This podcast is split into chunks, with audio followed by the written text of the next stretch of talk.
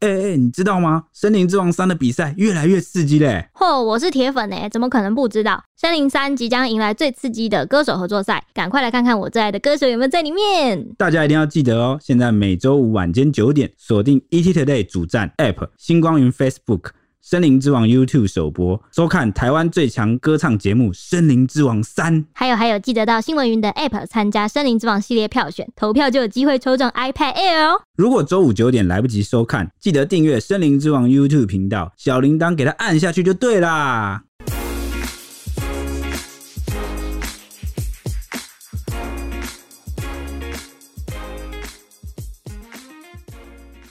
欢迎收听《小编没收工》，带给你热门话题十分钟。大家好，我是 H。我铁熊，我是周周，八卦了这么多天，要来一碗一题清汤怎么样？一好，一题鸡汤好了，对啊，今天终于鸡鸡汤不就可以是了八卦记者 H 了，不是的，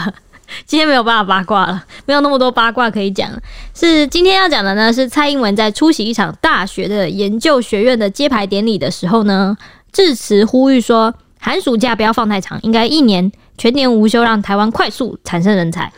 此话一出，引发老中青各界震惊，学生们更是直接集体崩溃，在网络上也是激起了一番大论战啊。最后，总统府也给出了回应，澄清说，小英英总统不是这个意思啊，大家不要过度解读了。不知道大家有什么看法吗？欢迎可以来我们 ET 底线 Newsman IG 来跟我们分享，或是找小编没收工的粉丝团跟我们分享，或是五星评论我们，给我们一点意见怎么样？对，我们就会在节目中分享你说的啊。对对对，为什么小英总统会这样讲呢？啊、其实是因为啊，这个蔡总统十二月二十一号的时候啊，受邀出席阳明交通大学产学创新研究学院的揭牌典礼。他在致辞的时候表示啊，这所学院啊、是很有远见的规划，因为未来呢，台湾半导体还有很长的路要走。啊，目标就是要强化这个护国群山啦，那自然需要加快人才培养的速度，尤其啊，人才面就是最具有挑战性，然后有最先进的产业参与在教育的过程里面，那出来的人才一定是最好的人才。那他也因为听到这个校长林奇宏啊讲说。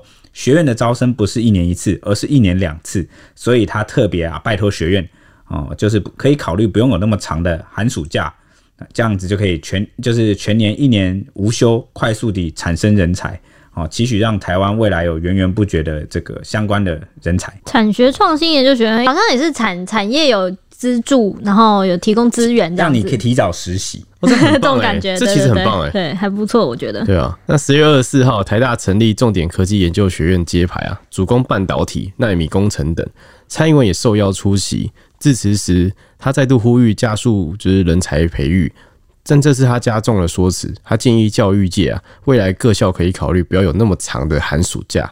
这样才可以全年无休的快速培育人才。那招生不一定要一年一次啊，可以半年一次，把寒暑假暂时忘掉，这是他说的。那也不只是锁定台湾的学生，他同时尽量以英语授课，吸收全世界最好的学生。他说，对理工科来讲啊，应该不是那么难。那教育部长就是潘文忠，他也说，面对世界快速的竞争啊，人才培育也一定要有就是创新突破，以最快速度培育符合产业发展需求的前瞻性人才。那在这蔡总统的指示之下，跨部会以快速推动创新条例，像是台大、成大、阳明交通大学都已经陆续启动了。那针对这个提议呢，教育界人士啊纷纷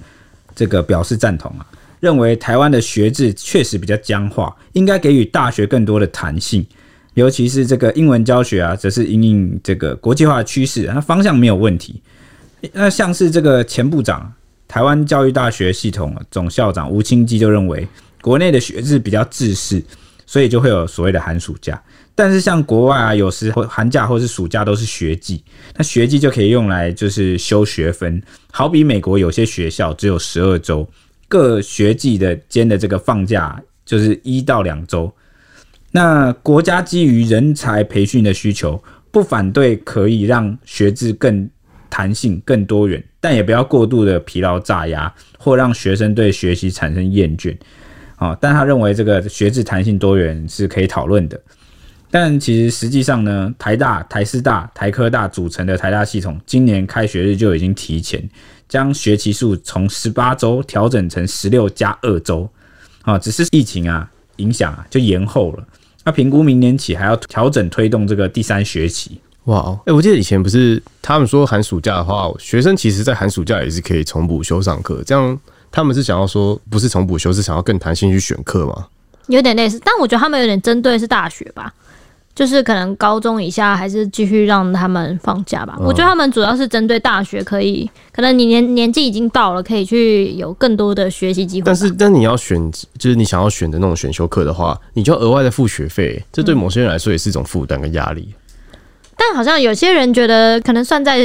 学学费里面会不会？这我就不知道啊，是他说台湾的学制比较僵化，嗯所以就把寒暑假就是这个也拉进来到这个学季里面，然后大家好可以去弹性的选修一些课程，学习自己想学的东西。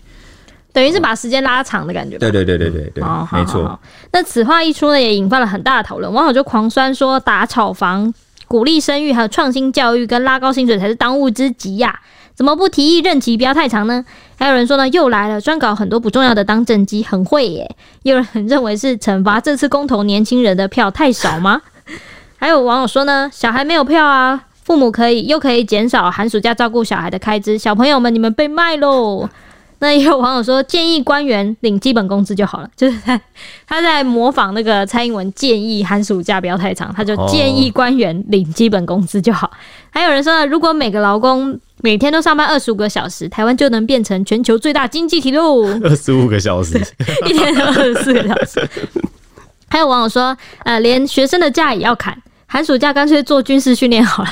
连学生的假也要砍，这铁熊应该很有感慨。啊因为劳工的假才刚被砍完，七天假嘛。对对，那我还有想要讲一件事，前几集我们不是有聊到教育嘛，嗯，教育的部分，然后那个刚有很多教育界的人士说，好、要以最快的速度，应该要来培育这个产业需要的发展性的前瞻性的人才，嗯，哦，就是我们教育的导向到底是不是为了产业而存在呢？哦，这个也要打上一个大大的问号。如果我们都只为了某个产业去培育，为了人才台积电，那个还叫人才吗？那个叫工人。真哦，的，所以到底这样做会不会给大学更多弹性？哦，我觉得这个在教育的这个价值的思考上啊，我觉得要打上一个问号啦。感觉会少了很多创造性啊，就是出来就只是想要当工程师或干嘛。没错，都是台积电的工人们。还有那好，我要来讲网友这个部分有分成。不赞同和赞同的，我先讲不赞同的。大家说呢？台湾的学童已经够辛苦了，请放过他们吧，别闹了，台湾已经是过劳岛了。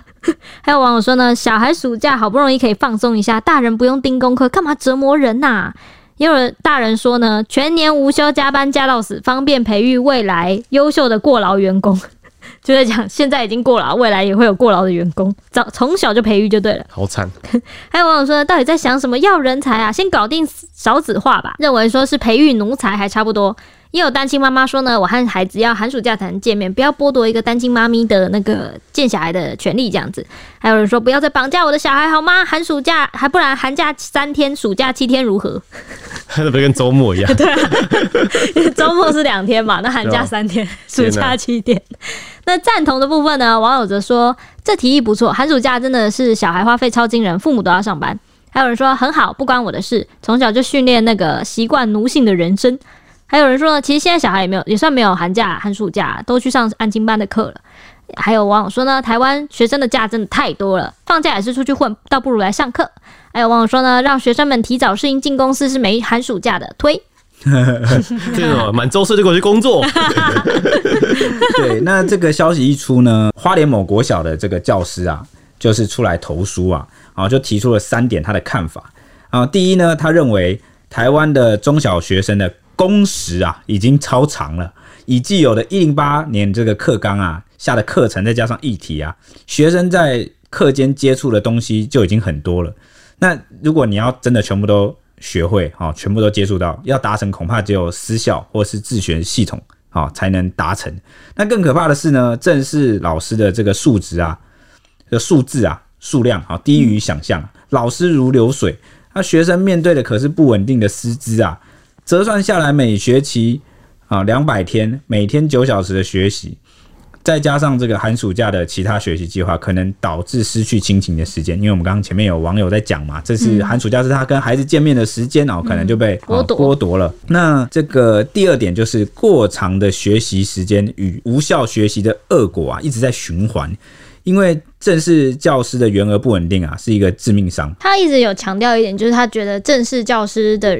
人太少了，都是有点像是流水型那种感觉但。我觉得那是教育部的问题，因为我像我有朋友就有考到教师执照，然后他们都是流浪教师，嗯对，但很多流浪教师也对是他这们样，没办法进入学校当正职老师，因为他们都只能用签约，就一年一聘，对对对对，对真的很可怜哎最近都这样所。以其实根本就是名额不够的问题。对，那还有一点，他讲到说过长的学习时间跟无效学习啊，呃，我不知道大家知不知道一个效应，大家可以查看，叫做边际效应。嗯，就你很有你很常讲，对对对，就像是你你很饿的时候吃第一碗咖喱饭，你觉得超好吃，但你连续吃到第七、第八碗的时候，你就会觉得我有点饿，就是它带给你的效益啊，跟这个成效啊，已经不如一开始，因为数量太多了。嗯所以这么长时间的学习呀、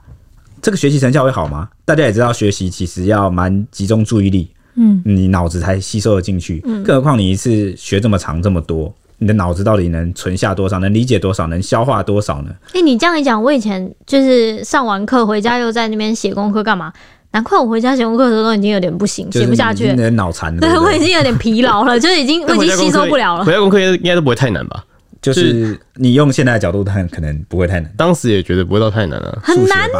数学我觉就得做不很难好啊呢数学前的确我光是要想那些题目，就是，嗯而且你要想一件事哦然后我还想跟今天上课的不太一样，那是之前的事情，然后就你知道，脑中要一直回溯啊，而且给你回家作业都不是，又不是只有数学老师，还有社会老师、国 文老师还有明天明天的课的老师各种老，师对对啊对对，对对对对，哈哦，所以连现在这个职场啊，都已经在提倡要让员工适度的休息啊、哦才能发挥最大的效益了啊、哦更何况是学习呢，嗯对不对？那第三点就是呢，教育的意义是养成人才，不是养成工人，跟我刚刚的这跟个你刚刚讲看的一法样有点接近啊、啊，工人呐，他就总结说呢，台湾欠缺的人才是全方位性的，并不单纯只是数学啊、理工啊、三界就数数理工啊。嗯，啊，他说这十年间呐、台湾的艺术界犹如坟场，只能瞻仰遗容，不见后来浪涛的悲哀，恐怕是总统没警觉到的最大危机。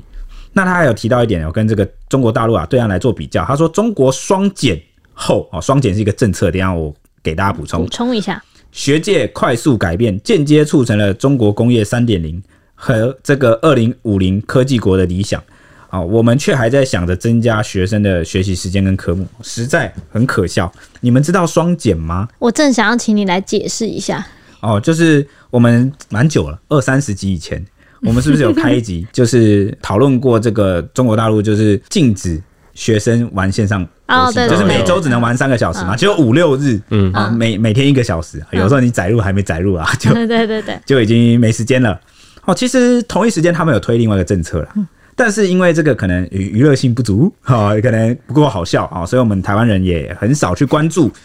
啊，这个就叫双减政策。双减政策，你听了可能会颠覆你的想象哦。好，你说说双看。减制度的第一个目标就是减轻学生的负担，哦，是因为他们在打补教业那个吗？对，没错。然后而且还有减轻校外培训的负担，什么意思？哦，就是他们觉得学学生的这个负担太重了，所以双减哦政策就是要减轻义务教育阶段学生的作业负担哦。嗯嗯哇，推出了一系列的政策，哎，你听听看，那课外是指什么？不让他们学补啊习就，补习哦啊补。 习，对他觉得补习也太严重了，所以他公布了一系列政策，你们你们听，嗯好看你们认不认同啊、比如说第一个政策是就是禁止设立资优班，哦就是所有的学生都。必须要平均分班，你不可以用这个什么排名啊，或他特别聪明去设立一个资优班，不行，嗯人人都要平等啊、怎么样？是不是很有社会主义的感觉？你在啊招啊募我吗？我只有实力至上主义的感觉，没有，那个就是就是很资本主义这样。你也就仔仔， 对对对对对好。那光是这一点，我就觉得已经有一种教育蛮平等的感觉， 但这样有好有坏啊社啦会主。义的感觉。因为你有些资源啊，如果没有办法集中给一些比较优秀的人，他的确也会受到压抑。但是的确这样比较能促进平等，嗯啊、阶级流动。嗯，哦齐头对，那第二点呢是这个小学一二年级啊，不可以进行纸笔考试。哇，好棒哦！国小一二年级不能考考卷呐、哇他我这样子我觉得不太好哎。为什么？我们可是因幼为小学稚园就开始写嘞、小学一二年级可能是他最容易拿到一百分的时候。 哎、你干嘛啊、你干嘛这样讲？我至少到五六年级对啊也还有在拿、我是在比喻啊，那时候你每个小朋友要拿一百分回到家，多开心！可是可是爸这爸样妈子妈就有开心啊一。二年级很可容易是你就这样就从小培养这种我要一百分，爸爸妈妈才会对开心的感觉，但我们就是这样子的亚洲人， 提早接触填鸭式教育，好像不太好。嗯，不太好。对，好像而且考不好就会让国小一二年级的小朋友产生阴影。如果不是那种很容易拿一百分的小孩，他可能比如说家庭环境没有那么好啊，嗯没有足够的教育资源，他也没有学习的很好，然后结果拿了很低分，那他不是从此以后就会对这个有阴影嘛？对学习就觉得对啊我被否定，对，可能对国小一二年级不能啊，哈。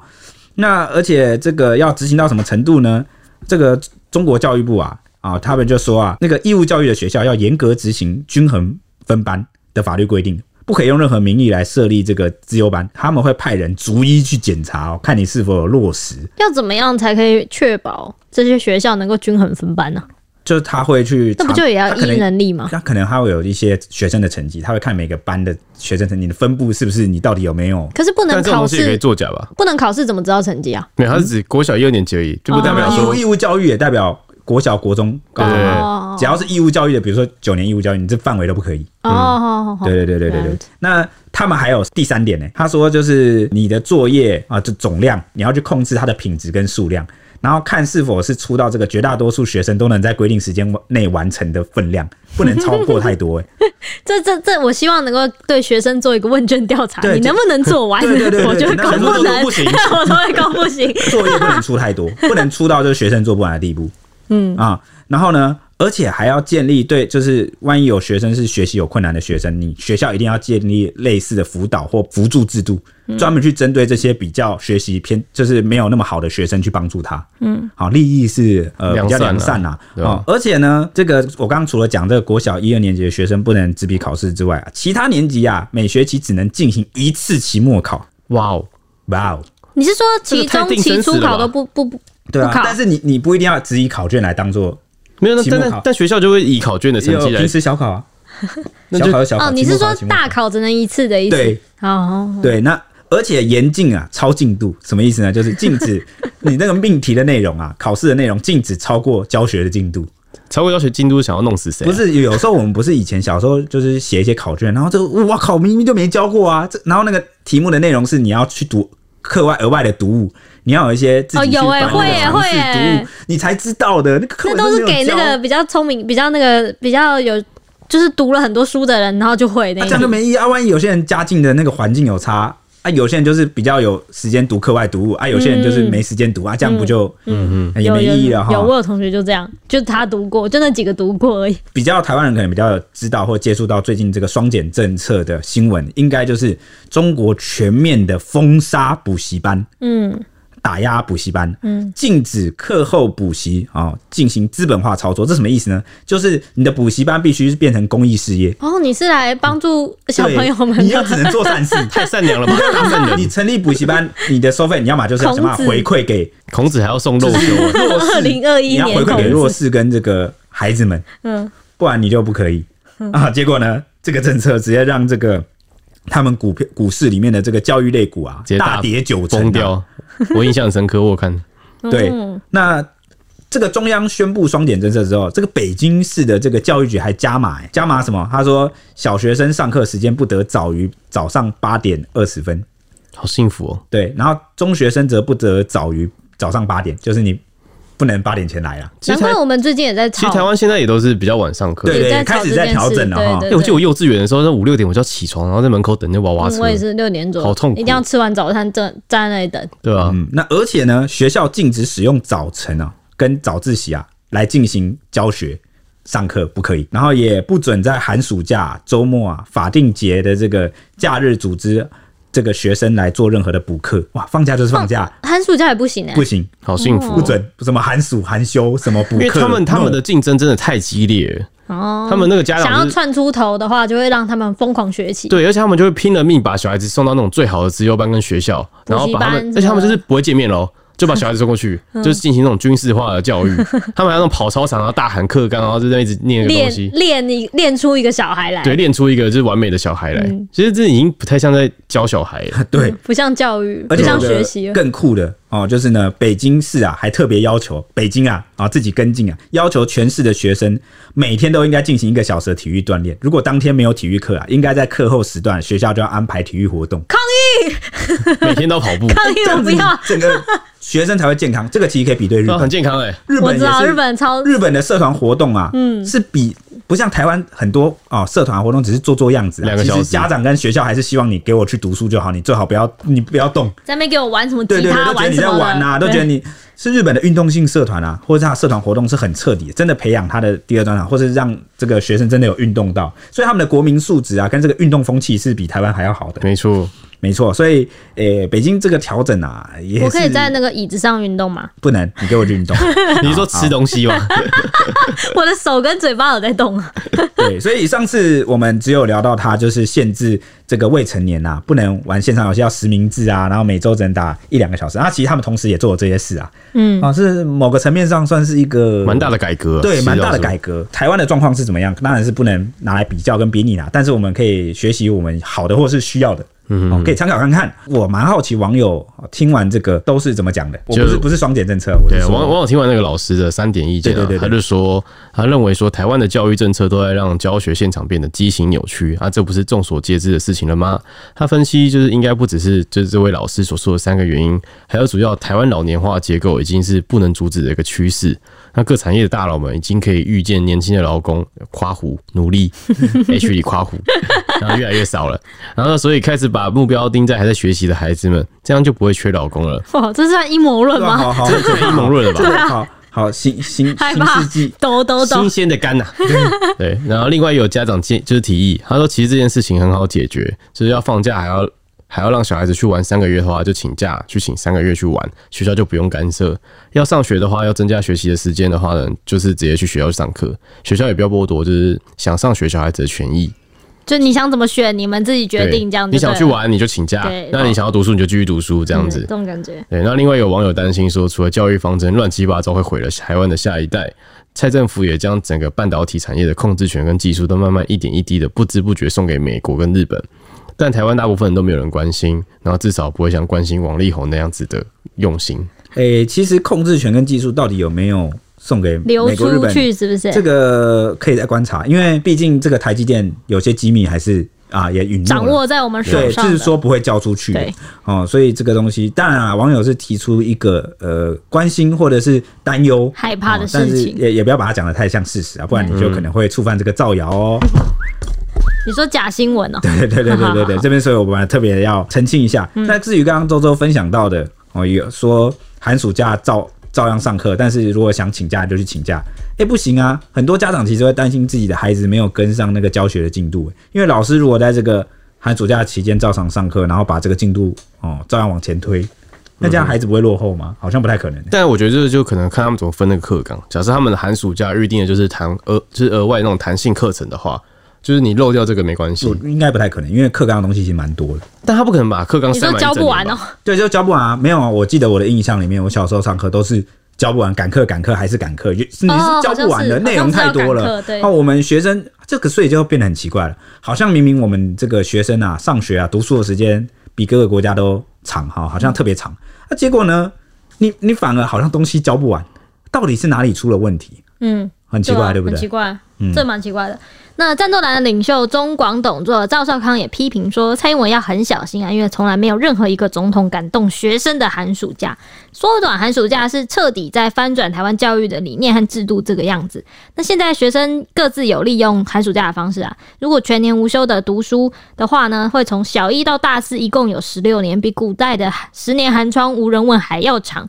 降低了学习乐趣和效率，给学生制造一些吸引问题，带给社会困扰。那他觉得学校不是工厂，也不是全年无休加速赶工就可以把人才制造出来的。如果蔡总统觉得人才培育赶不上需要的话，反而应该要检讨三个点。第一个点呢是大学跟中学课程是不是太庞杂了，灌输一些不需要的课程，这样可能跟铁雄刚刚问的有点类似，就是课纲我们学不完是为什么？对，会不会真的有太多杂的事情这样子？那第二点呢，是他觉得有没有现在有没有在因材施教，还是在浪费时间？就是灌输给一些呃，可能你不是这个嗯因为我们台湾的教育其实蛮强调通才的，嗯，就你什么都要会对，哦，就是至少在大学以前会比高较中偏向是这个模式。高中都是这个类型啊、但高中不就会分普通一二高类、中一二三类嘛？文组、理组，嗯，其实就有差别了。哦，第三点，赵校刚也问说，可以在寒暑假加开科目给学生选读，如果想要赶快毕业的学生，就可以选读来加速完成学业。那至于柯文哲则认为呢，重点不是在于寒暑假的长短，而是寒暑假里面要做什么。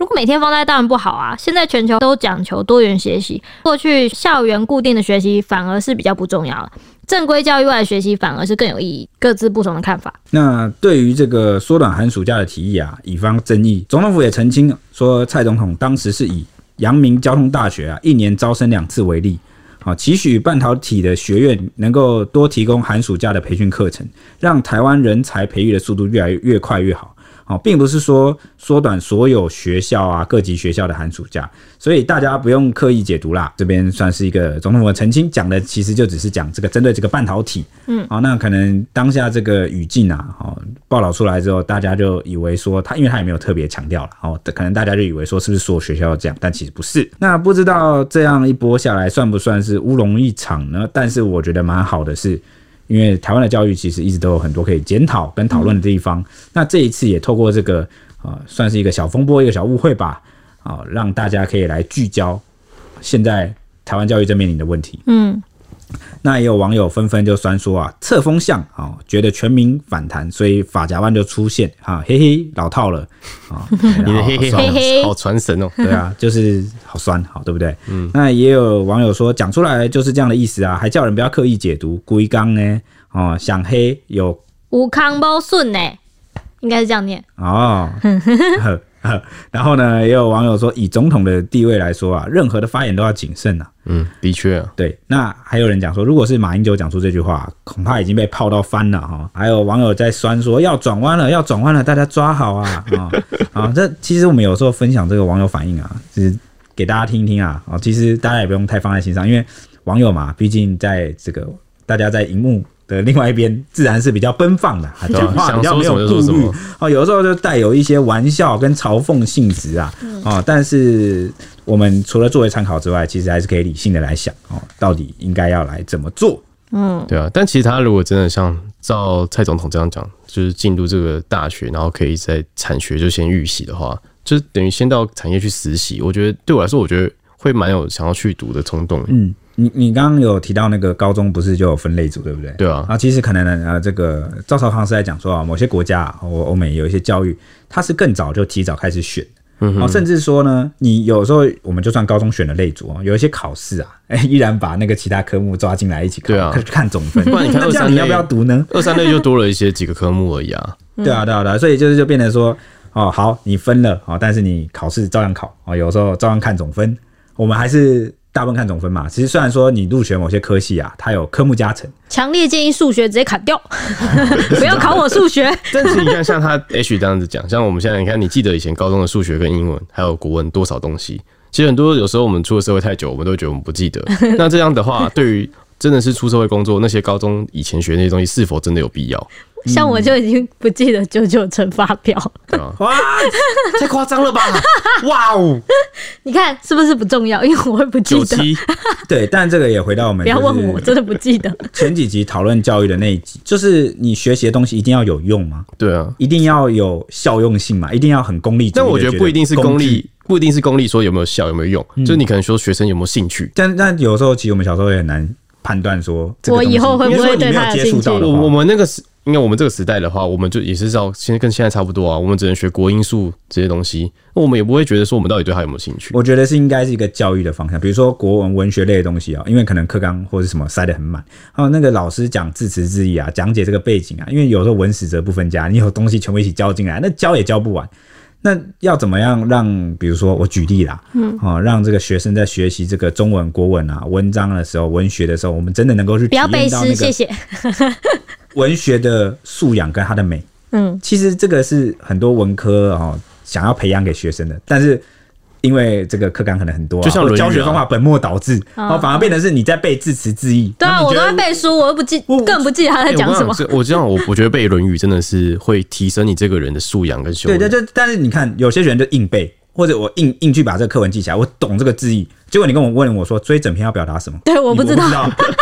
我 不知道，其实我也不知道。夸张 欸所以为什么这几年这个啊呃这很多爸妈应该也知道啊、哦，这个学生的考试啊，尤其是高中考大学，他的那个题目啊，嗯中文的试卷就是越来越偏向阅读测验，主要是考你对文意的理解哦，我文章想要传达的东西，你什么意思？是不用呃就是不是不用已经作那文了么吗专注在考你字词字义了哦啦。哦，哦啊、就是那些东西，呃不是说不重要，但它只是帮助你解读文章的一个部分。前几天我还在问铁兄他们《出师表》在讲什么， 因为那个那时候电视上在讲那个临表弃替，嗯，不知所云，对，不知所云什么的。然后我就问铁兄说：“啊，这这为什么你或们者都是背过就？” 像文言文啊，结果结果你你都背起来，他问你是什么意思，所以他到底在讲什么不知道。 对啊，所以像我就觉得，我像我刚刚说，我就觉得《论语》真的超级重要。我觉得我小孩，如果我小孩啦，我以后会教他背背《论语》，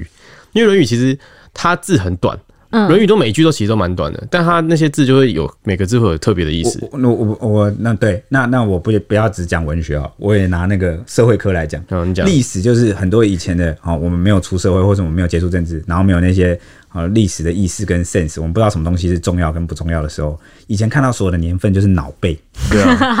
你你对嗯懂啊吗？就是你课本上写了很多啊、哦就是我好像我什么都要背，什么都要知道哦，但其实更重要的是你要有概念，知道为什么这件事被载入史册里面，嗯，它对台湾或者是对很多地方的影响啊。局势，然后到底是什么关联，什么来龙去脉？所以呢，这个是老师蛮困难的地方啊，好嗯辛苦老师哦，要怎么样在这个分量的课纲下，把学生引导到这个上面，而我觉且得我觉得应该是老师如果可以做的非常的有趣，然后讲的让学生都想去参与去学习的话，这东西这些东西就会很自然而然就会记起来。那就是十八般武艺要样样精通对了、啊，所以老师真的是你很学辛识苦啊。对要好啊，又要让学生有兴趣啊，又要阐释给他们后面的内容。好啦，以上是我们这一集讨论的台湾的教育的部分的议题，不知道大家有什么想法呢？可以来跟我们分享。我们明天见啦，拜拜拜拜